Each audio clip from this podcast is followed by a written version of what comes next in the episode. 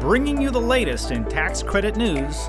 This is Tax Credit Tuesday with your host, Michael Novogradac. Hello, I'm Michael Novogradac, and this is Tax Credit Tuesday. This is the Tuesday, August 3rd, 2021 podcast. As many listeners to this podcast are well aware, we're currently waiting on the CDFI Fund's announcement of the calendar year 2020 New Markets Tax Credit Awards. The CDFI Fund will be awarding $5 billion in equity issuance authority. Now, we expect the announcement soon, although what soon means depends on who you ask. And we plan on having a Tax Tuesday podcast summarizing some of the key takeaways from the 2020 allocation round and awards shortly after the allocations are announced. So do be watching for that. And while we wait for the 2020 allocations to be announced, today's podcast will focus on another upcoming event that is front of mind for many community development entities or CDEs. That is the opening of the calendar year 2021 new market tax credit allocation round. Specifically, during the podcast, we're going to discuss steps that CDEs should be taking now to get ready for writing their calendar year 2021 applications. These are steps we believe will lead to a greater chance of winning an award and receiving a large allocation in the next round. We expect the calendar year 2021 round will open in a few months after the 2021, or I should say after the 2020 awards announcement, which means potential applicants should start preparing now. That is, if they haven't already started, and many have. During the podcast, we'll address what we believe the CDFI fund will be looking for in the two scored sections of the application and how to better ensure your application is responsive to the questions. Joining me today are two of Novogradac's in-house experts on the new markets tax credit. My partner, Nicolo Pinoli from our Portland office, and Bob Ibanez, a senior public policy manager at Novogradac. Both Nicolo and Bob spoke at a Novogradac webinar last week, wherein they shared 10 tips to submitting a better application in the upcoming new market tax credit application round. This podcast, unfortunately, won't be able to discuss all 10 tips that were shared during the webinar, given the time constraints. However, the webinar was recorded and can be watched on demand. I do encourage you to make the time, or at least ensure some someone or more than one of your application team makes the time to watch the webinar. I'm confident you'll learn a thing or two or three to make your application better. I'll share the link to the webinar in today's show notes. Now, broadly speaking, today's podcast is separated into four parts timing, eligibility, funding sources, and track record. Regarding timing, Nicolo and Bob will share when they expect the calendar year 2020 allocation awards to be made and when the next application round will begin. We'll then turn to eligibility, namely what CDEs need to do to help ensure they're eligible to apply for the next round. This is something I wrote about in my column in the May Novogradac Journal of Tax Credits. And if you haven't already read that column, I encourage you to do so. I'll share a link of the column in the show notes. The third area is funding sources, with a focus on the importance of lining up sources of leverage debt now. And the fourth topic will be considerations for documenting an applicant or controlling entity's track record. Now, as noted earlier, Nicolo is a partner in the Portland office, where he has many years of experience in a range of tax, audit, and consulting services. Nicolo assists new market tax credit clients with allocation applications, transaction structuring and closing, compliance, exit strategies, and much more. Is also the chairman of one of our Novogradac New Market Tax Credit conferences. Now, Bob is also a prominent figure in the new market tax credit space. Bob spent 13 years at the CDFI Fund, and in his final six years was the program manager for the new market tax credit. At Novogradac, Bob works with our new market tax credit clients and community development financial institutions around the nation. As you can tell, Bob and Nicolo are deeply knowledgeable in the new market tax credit incentive and will provide some very useful tips today, as they did in their webinar. If you're ready, let's get started. So, Bob and Nicolo, You've both previously been guests on Tax Credit Tuesday, so welcome back. Thanks for Always having us. pleasure, Mike. Mike. Now, Bob, let me start with you and with the question that I suspect our listeners are most interested in. When do you expect the 2020 round of New Market Tax Credit Awards to be announced by the CDFI Fund? Well, thank you for that question, Mike. Yeah, I'm sure it's uh, at the front of everybody's mind. Uh, I think what I would uh, use as a a way to uh, uh, think about this is Nicolo and I did our new market tax credit application webinar uh, right after the 2020 round opened uh, last September. Uh, and based on uh, the slide that we had in the presentation for forecasting phase one and phase two review timelines, we forecasted at that time that the fund would be on track to make an award announcement in August or perhaps even in early September. Okay. So if that's when it were to when the award announcements were to be made, when do you think that the next round would open? All right. Well, I'm going to start by uh, interjecting the Capital Magnet Fund in here because I think it's a program uh, that's going to be opening uh, prior to new markets. So uh, my, my, my thinking goes this way. Uh, expecting the 21 uh, Capital Magnet Fund round to open in the very near future, say mid August. Uh, last round, uh, the CMF applicants had 60 days uh, from the opening of the round until the application deadline. So, in order to not have program rounds overlap one another, uh, that would entail the CDFI fund opening the calendar year 21 NMTC round no earlier than mid October. I would say sometime between mid October and late October. So, if that's the case, and let me just uh, note that this is uh, speculation as to these dates, but it's reasoned and it's informed speculation. So I appreciate you sharing some of the reasoning behind the informed speculation. But if uh, if it is the case with the timing that you've discussed so far, what does that mean in terms of when the applications are due? Obviously, applicants need to do a lot of work; they can't wait till they're due. But clearly, when they're due does play into trying to arrange your affairs, if you will, in terms of prioritizing various tasks. So, what would you think the due date would end up being? Well, again, using um, 55 to 60 days as a proxy for the round being open, uh, it, once uh, the application becomes available, uh, then I would say uh, probably sometime mid December, uh, the applications would be due, but I would not anticipate uh, that it would uh, fall any later than the holiday season at the end of December. Great. Thank you for that. Uh, we do have Brad Elphick, another partner who is our historian as to prior rounds. As those who are members of the New Market Tax Credit Working Group know that about this time, uh, Brad starts sharing some of the statistics of prior rounds with these dates of 55 days or so much in terms of how many days a round is open. So if you're a member of the working group, look forward to seeing updates of that analysis.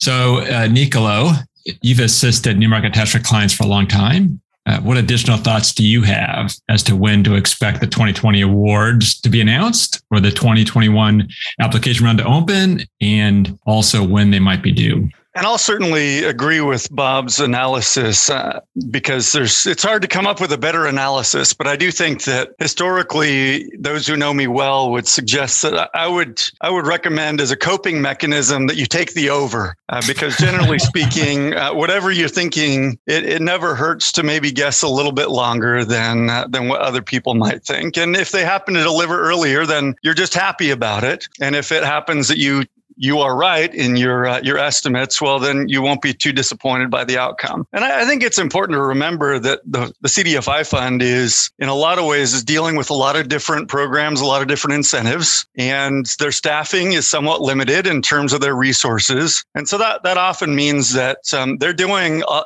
really great work with really limited resources. It's also important to remember that often some of the timelines are out of the fund's hands in terms of larger forces at work at Treasury or the administration that end up playing a role in the approval process and the release timeline. So a lot of those elements come into play as well. And despite the best efforts of the fund and all the great work they're doing, sometimes that means that things take longer than we might like or we might even hope. And that's just part of the fun in living in our world and playing in this space. And I think we're all used to it by now.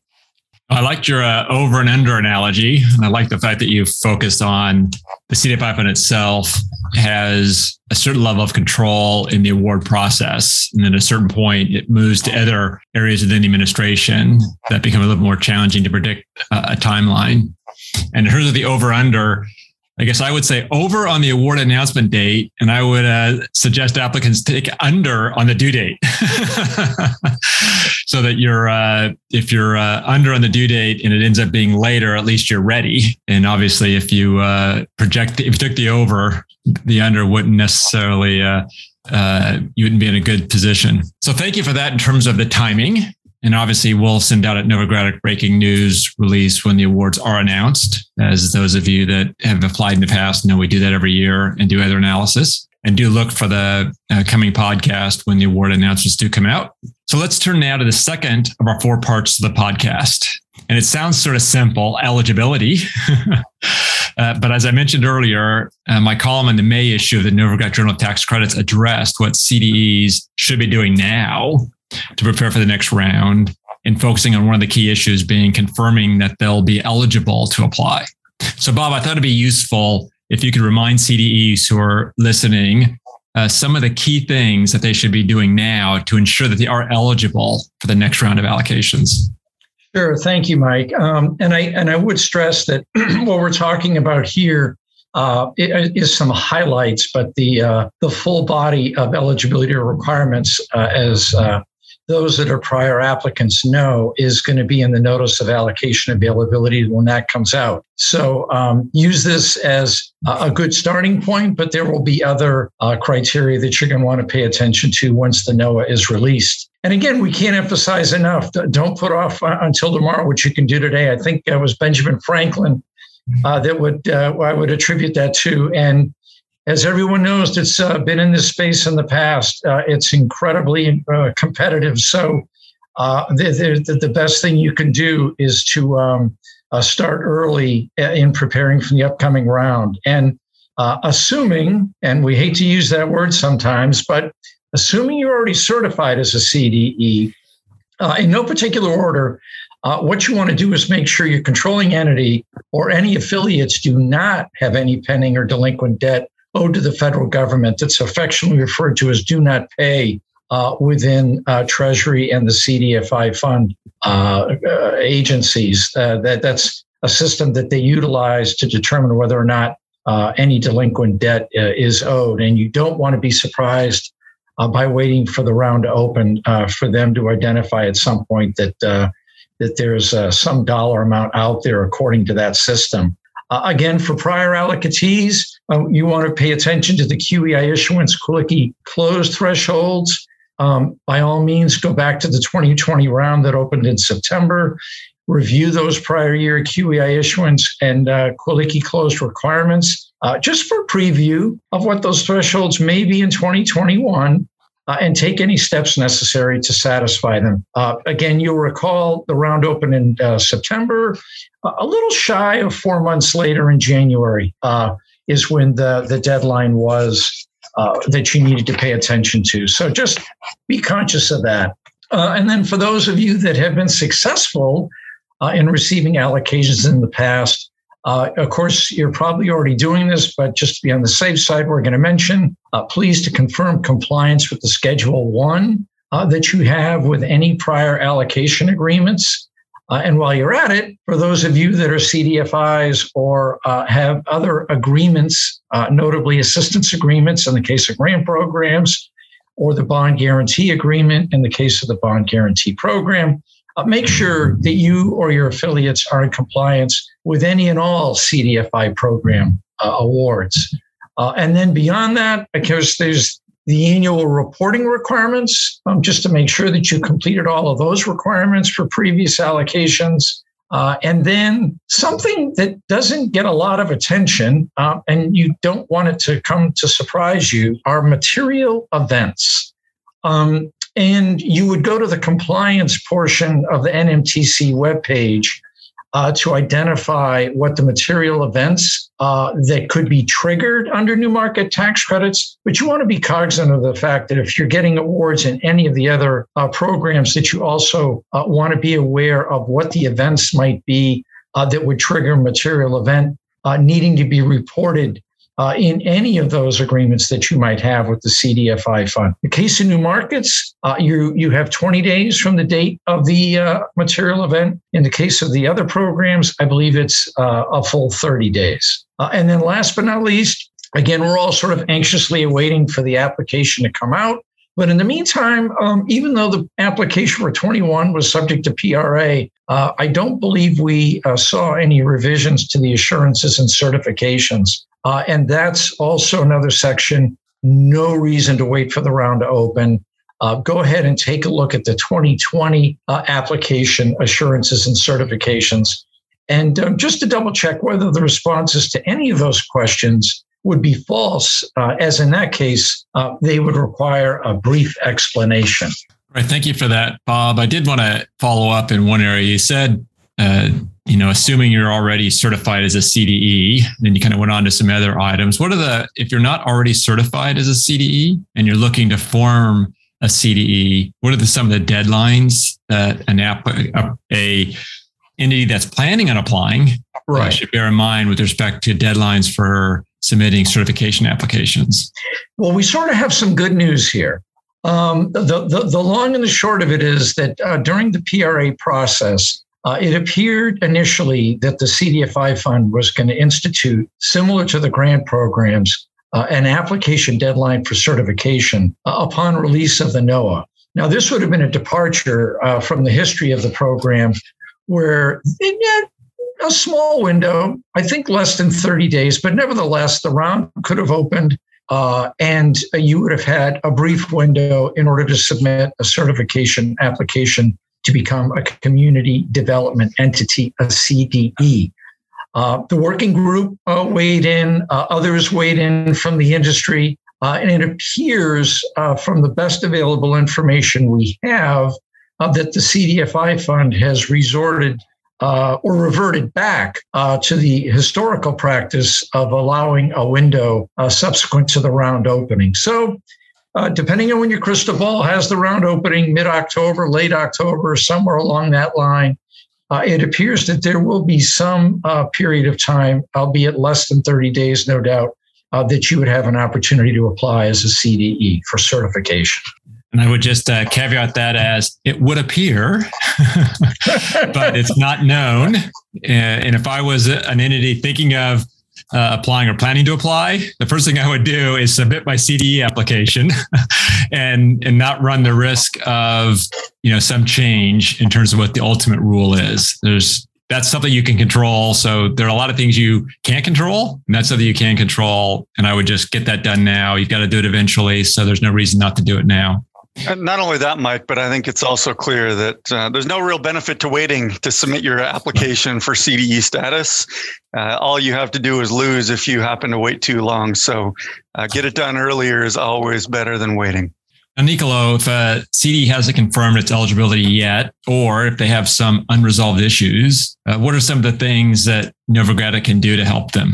Sure. And I think certainly when it comes to this issue, and in a lot of ways, this plays more broadly into the entire application. But for a lot of CDEs or would be applicants, uh, if if you're new to the incentive, new to the party, then if you're a big fan of Disney, you might be singing to yourself uh, a whole new world in terms of all, all, the exciting things you're going to have to understand and learn. Uh, if you're more of a dystopian novel person, you might call it a brave new world.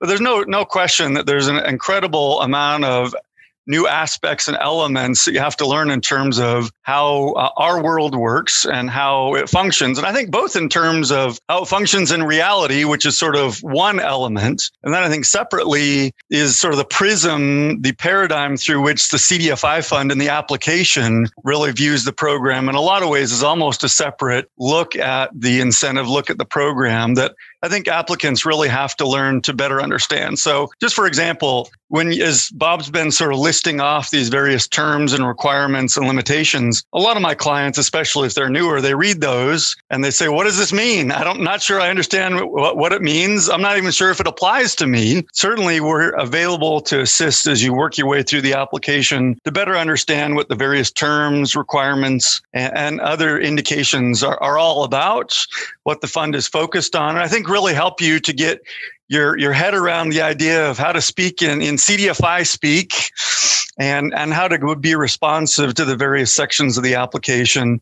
Uh, so that as you do identify that there's issues that you may have, then we can help you understand them, uh, help you resolve them, and that may include uh, getting uh, in contact with the CDFI fund to help resolve some of those issues, or it may just involve working through various issues on your own side. Yeah, thank you for that. Uh, I mean, I kudos to your clients that look at the words, aren't quite sure what they mean, and call you.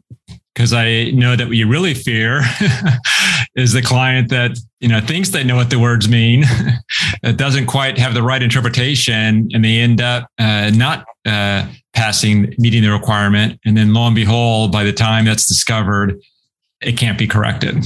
And I'll certainly always remember one client years ago that, you know, was part of a large institution. And there was a part of the institution that hadn't fully complied with uh, sort of some commitments uh, with the CDFI fund, and their application was bounced. Uh, and that was one of those things where, you know, if they had spent a little bit more time being a little bit more paranoid about all of these eligibility requirements, uh, then they might have been able to identify it earlier in the process. And they certainly had an opportunity to correct it if it had been identified uh, early enough. So I would definitely encourage a little bit of paranoia on these eligibility requirements with uh, those that are thinking of applying and you know read the questions almost as if you know how is it that i don't qualify? So that you'll help tease out you know some interpretations that maybe you wouldn't otherwise think about. And then also obviously reach out to uh, someone who's experienced like nicolo uh, or bob maybe they can almost assume that they're guilty until proven innocent yeah that's that, that, i like that way of framing it as well uh, assume you're guilty and seek proving your innocence so now let's turn to the third topic uh, I want to be sure that we discuss it. And that's, of course, leverage debt. So, Nicolo, lining up sources of leverage debt was one of the 10 tips that you and Bob discussed in the webinar. And I wanted you to explain to the listeners why lining up, first of all, what does it mean to line up leverage debt and how that fits into the capital structure and why it's so important for CDEs, particularly to be working on now? Certainly, as part of the investor strategy section of the application, one of the elements that the fund and the reviewers are looking at as part of phase two of the application process is looking at the applicant's ability to raise capital and really raise QEIs. And within the NMTC industry, the vast preponderance of QEIs that are raised these days are raised through the leverage structure. And that means you, you really have both an investor coming in and buying the tax credit equity strip. And usually you also have an economic investor, if you will, who's coming in to provide leverage debt as a source to also fund that particular QEI. And I think uh, an important aspect of why we focus so much on leverage debt is because it is traditionally, historically, been one of the most difficult pieces to secure to identify. I think certainly if you look at the average NMTC transaction, the two hardest things to source are allocation and leverage debt. And so, certainly for an applicant who's looking to apply, especially if they're a new applicant and they're wanting to go out and line up commitment letters, letters of interest from potential investors, you're going to be checking the box, almost certainly checking the box to say that you plan to use a leverage structure. And therefore, you'll need to uh, be able to show that you have identified both sources of equity from usually from traditional tax credit equity type investors, but that you've also been able to identify sources of leverage debt from potential leverage sources. And certainly just some of those elements, some of the places where you might find that debt could include traditional lenders, hard money third party lenders, but also it's very common for many of my applicants to reach out to their pipeline transactions, many of whom are bringing self leverage and or other sources of leverage to their transaction and actually have them write an LOI related to the self leverage that they're bringing to the party. So maybe you can share with our listeners how the importance of this right now in terms of how it affects your application, how important it is to the CDFI fund reviewers. Sure. Uh, in terms of the scoring, because it's ultimately we care about the score. So we get Absolutely. High enough, rank high enough to be selected such that you're then focus on the allocation amount. Absolutely. And, and I think it's important to remember this is uh, the fourth section of the application. And the first two sections of the application are scored during phase one of the reviewing process. And sections three and four, they tell us in the application materials are not scored during phase one, but are reviewed, considered, and evaluated by the CDFI fund. And I think certainly an applicant for an applicant to, to, to be considered as eligible to receive an award, they need to score high enough on sections three and four of the application. Certainly, an applicant who scored uh, insufficiently uh, high would find themselves in a spot where they would either receive no award or a much smaller award than they could otherwise expect to receive. And I think uh, another wrinkle here when it comes to this specific section of the investor strategy part of the application is that lining up these sources takes time. And that's true of most things in the application, right? You're not going to be able to pull an all nighter and complete the application the day before it's due. It's just not possible, at least not if you're expecting to have a strong application. And that's especially true when it comes to lining up these commitments and letters of interest for both for tax credit equity and for leverage debt. And most of my clients, it takes them weeks and in some cases months to go out, identify potential sources, begin those conversations. In some cases, there may be some underwriting. There's a dance that takes place in terms of getting those letters of interest and those commitments. And all that takes time. And not only that, but guess what? Everybody else is going to be knocking on those same doors at the same time that you are. And so that's another reason why it's important important to be getting in line as soon as possible so that you can then demonstrate to a reader that uh, that you really can execute on your ability to go out and raise the capital necessary to deploy your award. That's a really good point you make about getting in line early or getting to the front of the line. Uh, you know, might as well be reaching out to them now uh, because as you get closer to the uh, deadline, as you mentioned, they'll be very busy. It's not like they're just focused on helping clients with applications. They also have transactions are closing and the rest.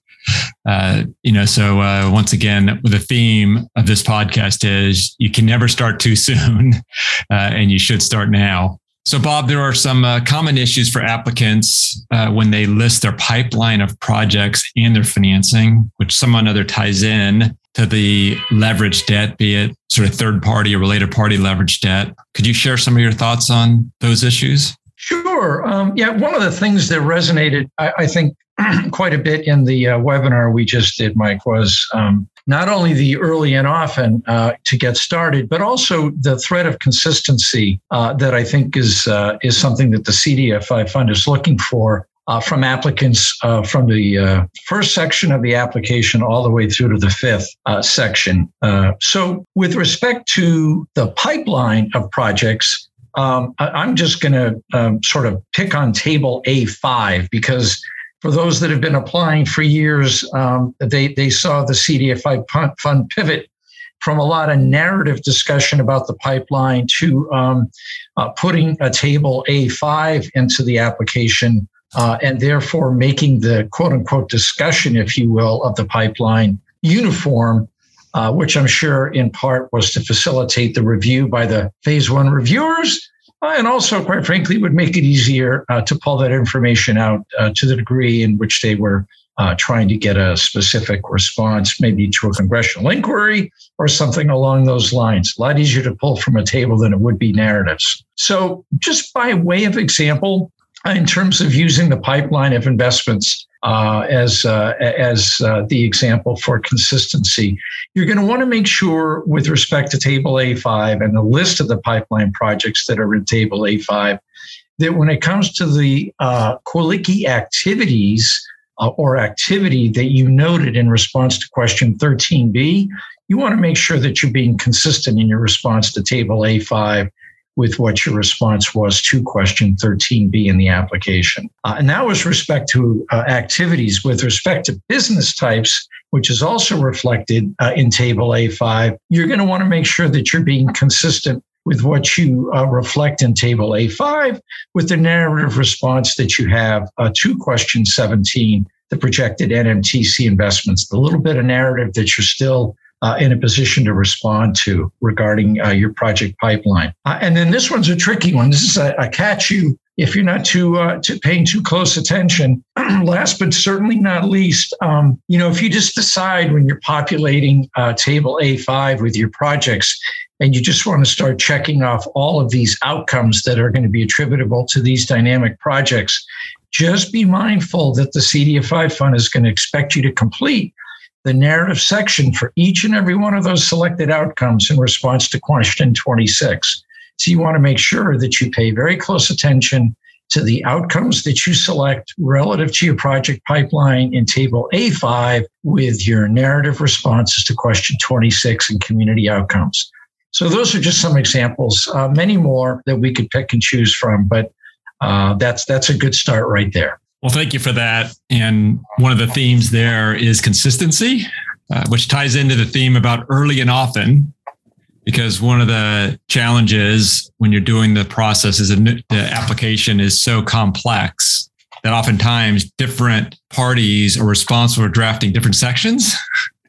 and then you share it for review and you need to make sure that multiple people are reviewing the application as a whole to help tease out those areas where there's inconsistencies. And for the experienced reviewers, those that are scoring the application, a lot of those will jump out pretty fast uh, if you uh, if they end up uh, slipping through. So once again, early and often, and multiple reviewers of the entire application.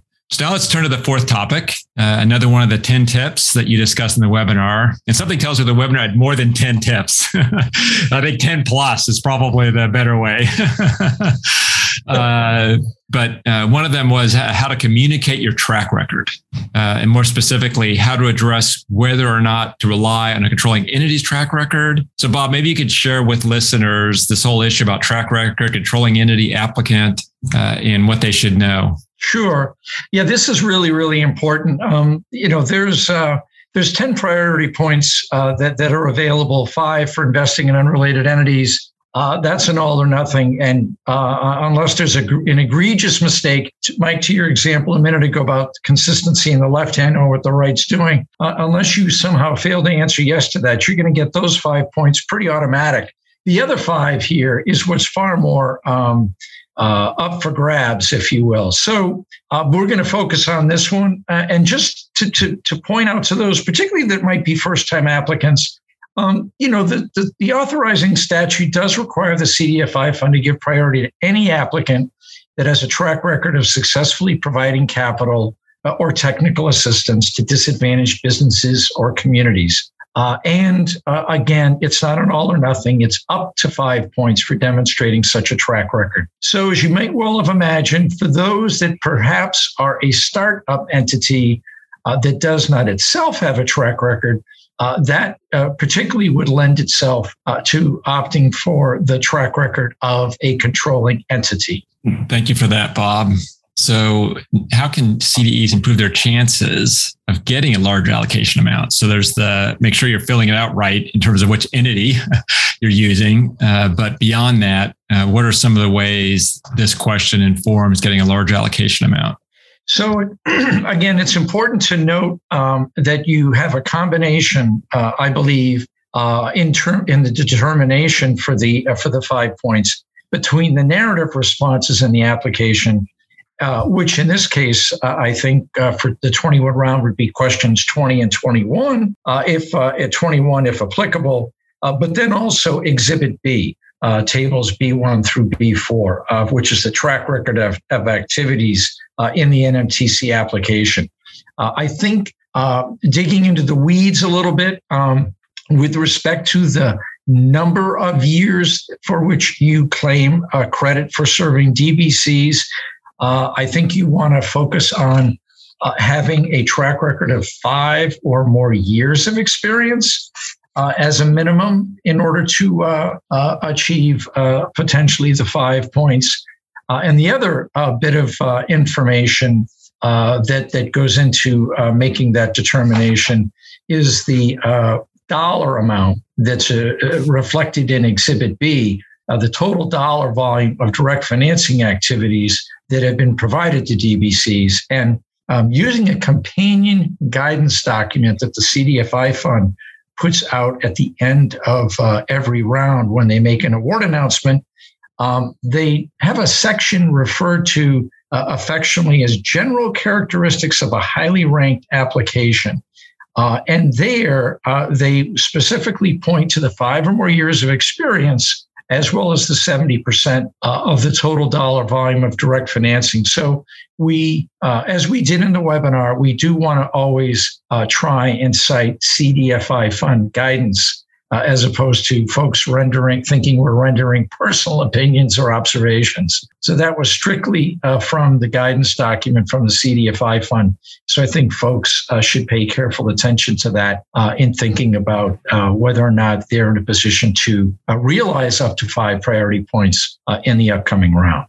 And I think that's what also makes both of you and others at Novogradac so valuable as you've you've read this for years and years and you can tease out, oh, they changed this word, they added this, they added that. And that helps uh, guide you in terms of how emphasis might change. Because clearly the the whole application process is an evolving process, which obviously is one of the reasons why it's so challenging for even those that have won uh, awards over the last couple of rounds. There's nothing automatic about the next round. And as the application itself sort of evolves, they have to find the things that they were doing well and are still viewed well and, and make improvements in those areas as the application evolves and it gets more competitive. But Nicolo, there are certainly other concerns or issues or ideas you have about the track record that you might want to highlight to our listeners. Yeah, I'll, I'll, share a few additional observations. I think in general, when it comes to track record, uh, more is more, uh, at least up to a certain point. Uh, at some point, you, you get to a point where you've got so the law of diminishing returns yes. starts to kick in. Uh, but certainly, I think one thing we've noticed over the years as we've looked at applications and track records and award sizes, it seems like, and it's a very rough sort of general rule, but it seems like it's common for the fund to award an application applicant when they do receive an award about sort of twice their annual amount of, of activity, uh, historically speaking. So if you're, say, a $10 million a year shop, you might roughly expect to receive a $20 million award. Uh, or if you're a, a $40 million a year shop, certainly 80 million would be double that, that amount. Obviously, uh, the, the law is not intended to be precise.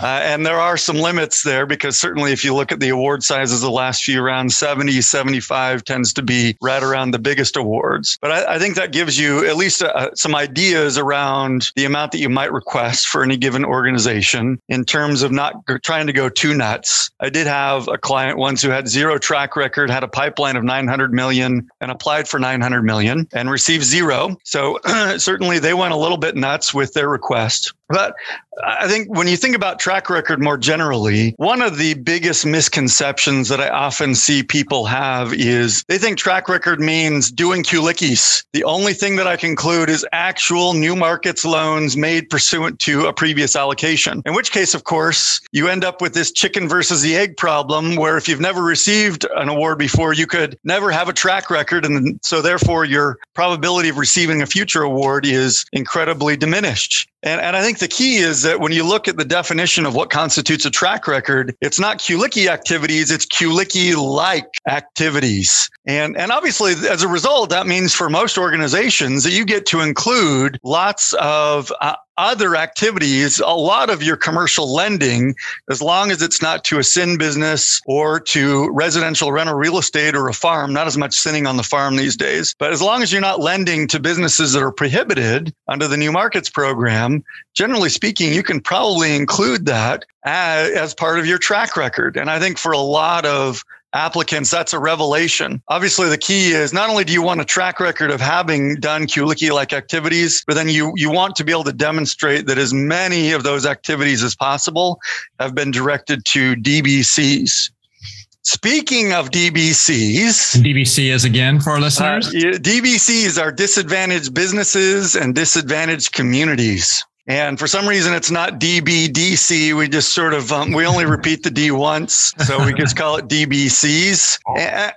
And when it comes to DBCs, they actually change the definition ever so slightly, at least on the DB side for this most recent round, at least in the draft of the application that we have, uh, assuming the draft uh, ends up going through to the final. And, and it really relates to there are three prongs to the definition of a disadvantaged business. And the third prong historically was uh, a business that lacks adequate access to capital.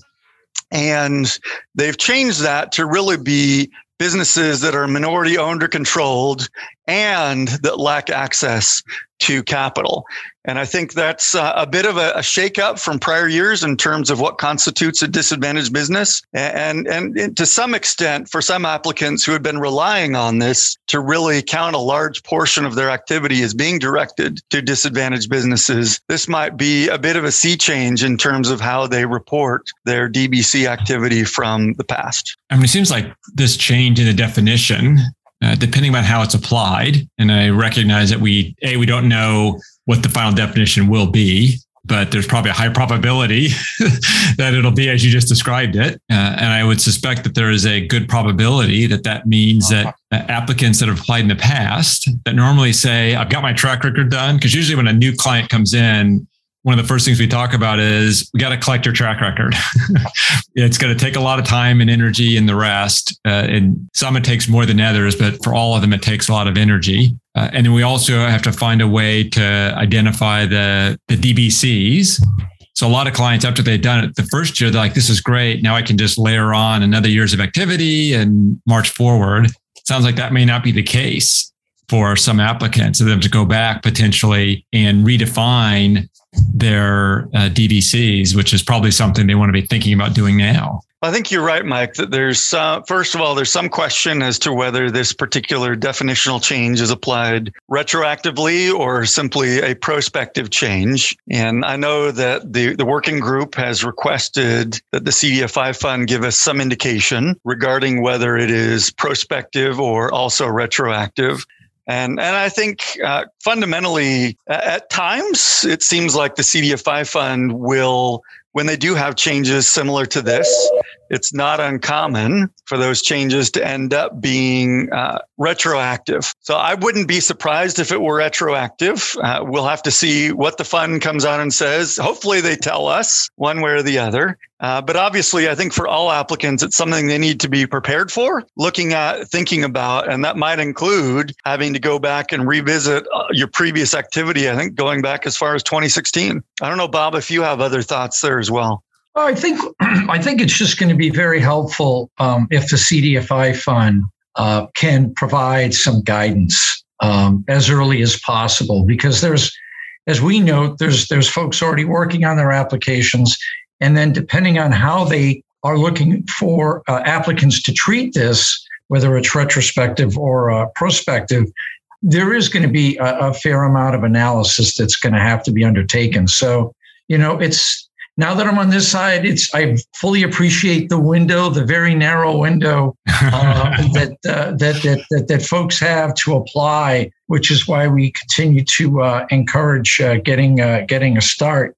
Uh, so this would be another example of something if the guidance was be would, was be was available, made available before the round open.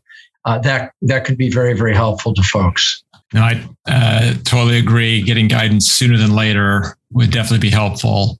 I also would encourage uh, prospective applicants to go ahead and start collecting the information as if it was retrospective, and you do have to fill in your track record that way. It's probably data that would be useful to have in any event, but also something you want to be thinking about how, how you're going to gather it and the rest, because by the time we get the information as to whether or not it is or isn't, uh, too much too much time may have uh, went by uh, and obviously, if you want to gamble on it not being requiring a restatement, then that would be a gamble. And then if you ended up requiring a restatement, uh, you might not have time to get it all done accurately. Uh, any last minute comments from either of you? This has been highly informative. And let me remind my listeners again uh, that Bob and Nicolo have much more to say on the topic uh, in the webinar. So I will share a link to the webinar uh, that they participated in, where you will hear, you know, a lot more, the other eight tips, if you will, plus. Uh, but I also suspect some of our listeners, in addition to watching the webinar, want to reach out to Nicolo or Bob directly for counsel or assistance on the next uh, application round or other situations they might have new market tax credit related. Um, I'll note to my uh, listeners that if you do want to uh, reach out to them, I'll put the email addresses in the show notes. But uh, in addition to that, I'd like to ask each of you, Nicolo and Bob, to share your email addresses uh, on the web on the webinar on the podcast here. I'm sure they're on the webinar too. Uh, maybe Nicolo, you can go first. Sure. Well, due to an evil conspiracy between my parents and your parents, Mike, my email address is comprised exactly half of vowels, including all I's and O's. And if you were a contestant on Wheel of Fortune, you might go bankrupt just trying to buy them all. But here's my email N I C O L O dot P I N O L I at N O V O C O dot com. Uh, great. Thank you for that, Nicolo and Bob. Uh, B O B dot I B A N E Z at nc-llp.com. And I would note to our listeners if you do want to reach out to them, I'd encourage you to do so now. Uh, they both get very busy as the application round gets closer. Uh, so you'll want to reach out to them now and reserve time with them now.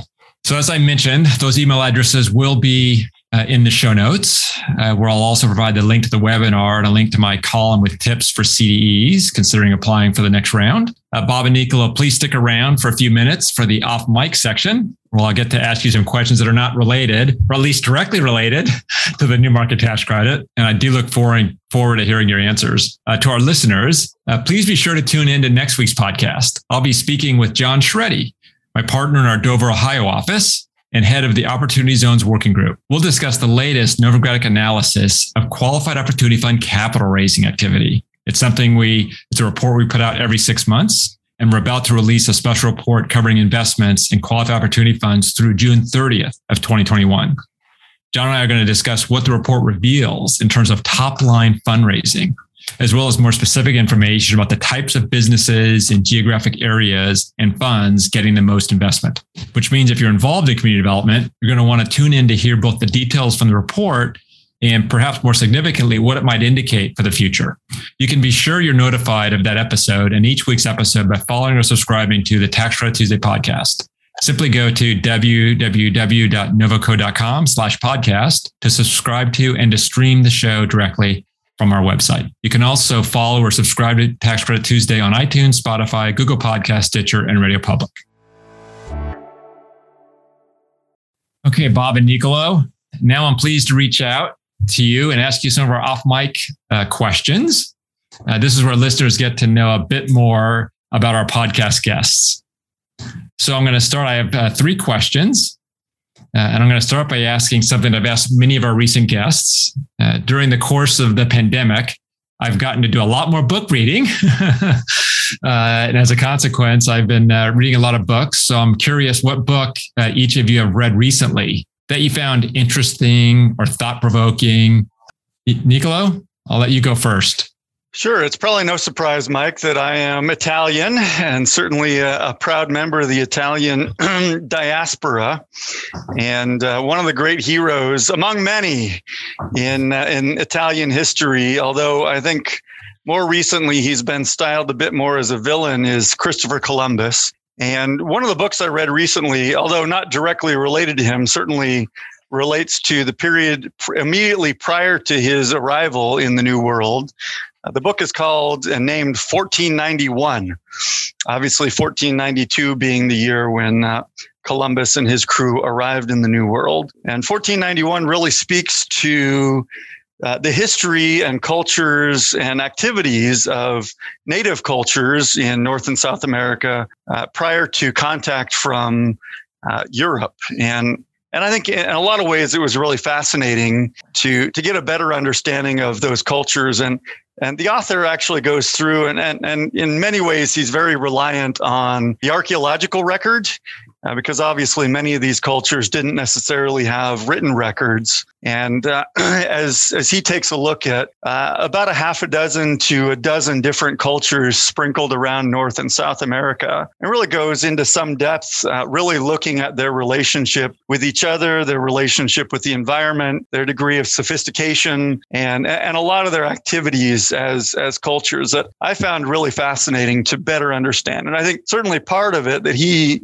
he speaks to a lot in the book is how our understanding of a lot of these cultures has has changed even in even in recent history even since when uh, the time when i was a kid back in elementary and middle school and a lot of the things that we learned in school a lot of our understanding of these cultures has broadened and expanded and even i think in a lot of ways debunked a lot of our previous understanding of what had happened. So I, I, certainly found it to be an intriguing read and very exciting and interesting to learn more about these people and their culture.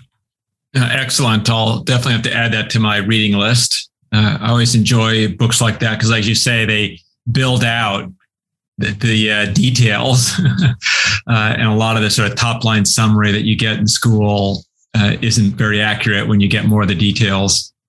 So, Bob, how about you? So um, I, I, think um, in connection with Juneteenth, I uh, was um, looking for a specific type of reading material, and I think I happened to fall on something that was, uh, for my purposes, very, very enlightening. Um, we were eight years in power by Ta-Nehisi Coates. I apologize if I'm mispronouncing his name, uh, but I found his essays about race politics uh, and history were incredibly insightful. Great. I'll add that to my list as well. So let's go to the second question. Uh, and that has to do with uh, what part of your job energizes you the most. Now, you can't say preparing new market tax credit applications for clients because I know that is it for both of you. so I'm taking that one off the table. So if that was how you thought you were going to answer this question, you got to think fast. Uh, I'll start with you, Bob, since Nicolo went first last time. Sure. So I'm gonna I'm gonna do a variation on the theme. Um, anything CDFI related. Uh, so, for example, policies that include or impact CDFIs, uh, and otherwise, uh, fun for me is our clients uh, applying to the CDFI fund uh, for not only allocations of new market tax credits, uh, but also for any of the grant programs that the CDFI fund is now offering. Great, thank you, Nicolo. I'm going to have to go pretty generically with the challenge. Uh, I think as uh, accounting professionals and certainly more broadly as finance professionals, we tend to face and our clients tend to face any number of very exciting and challenging situations. And they look to us to assist them in evaluating and analyzing their options, what the various uh, potential ramifications are of those options. My clients don't come to me because they just got their utility bill and they're not sure what they need to debit.